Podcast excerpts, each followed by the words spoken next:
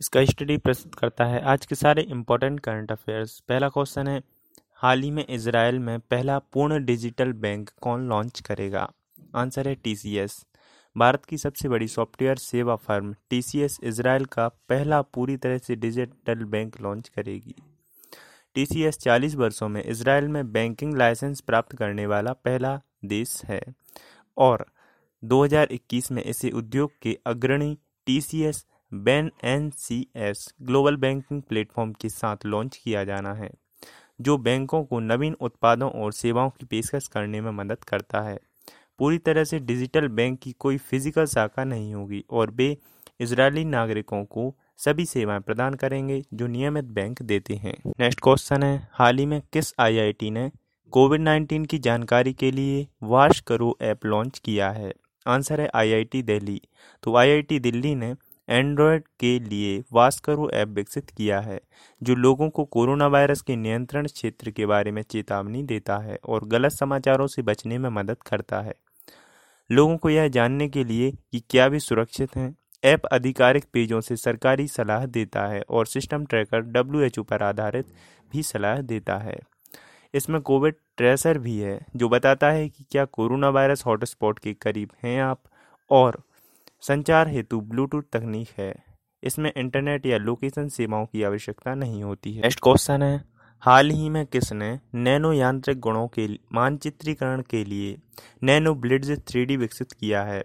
Answer है A R C I. Nano mechanics Inc USA के सहयोग से ए आर सी ने संयुक्त रूप से मल्टी फ़ेज़ एलोय, कंपोजिट और बहुस्तरित कोटिंग्स जैसी सामग्री के नैनो यांत्रिक गुणों के मानचित्रण के लिए एक उन्नत उपकरण विकसित किया है।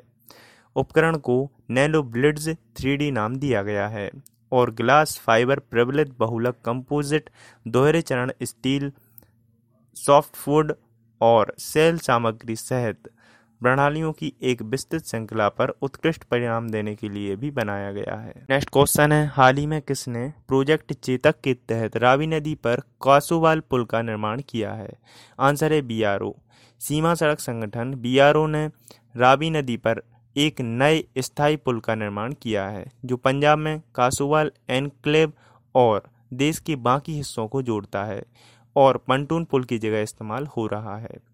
पुल को पहुँच मार्ग को छोड़कर सत्रह दशमलव नवासी करोड़ रुपए की लागत से बनाया गया है। सीमित भार क्षमता के कारण मानसून से पहले पोन्टून पुल को हर साल ध्वस्त कर दिया जाता है। नेक्स्ट क्वेश्चन है, हाल ही में किसको आई एम एम ए के अध्यक्ष के रूप में नियुक्त किया गया है? आंसर है Rakesh Sharma, international motorcycle manufacturers association, यानी आई एम एम ए ने बजाज ऑटो की कार्यकारी निदेशक राकेश शर्मा को अपना अध्यक्ष नियुक्त किया है।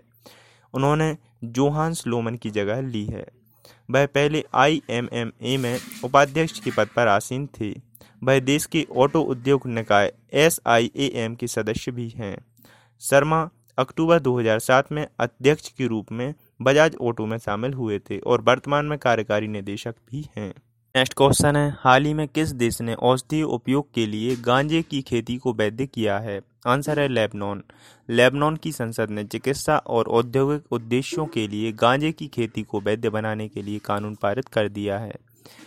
इस कदम के बाद लेबनान मारिजुआना को वैध बनाने वाला पहला अरब देश बन गया है।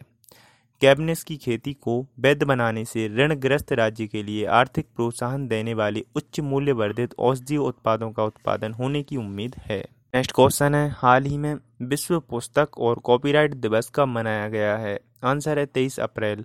किताबों और पढ़ने के आनंद को बढ़ावा देने के लिए 23 अप्रैल को हर साल विश्व पुस्तक और कॉपीराइट दिवस मनाया जाता है।